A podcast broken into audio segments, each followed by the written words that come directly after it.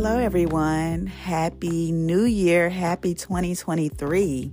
I just wanted to give a um, brief update.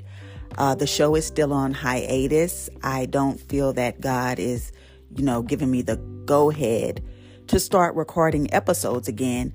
Um, but He has my focus on different uh, things in my life. Like I'm releasing three books this year, and I am very active in my church ministries. I am leading a couple of ministries at church.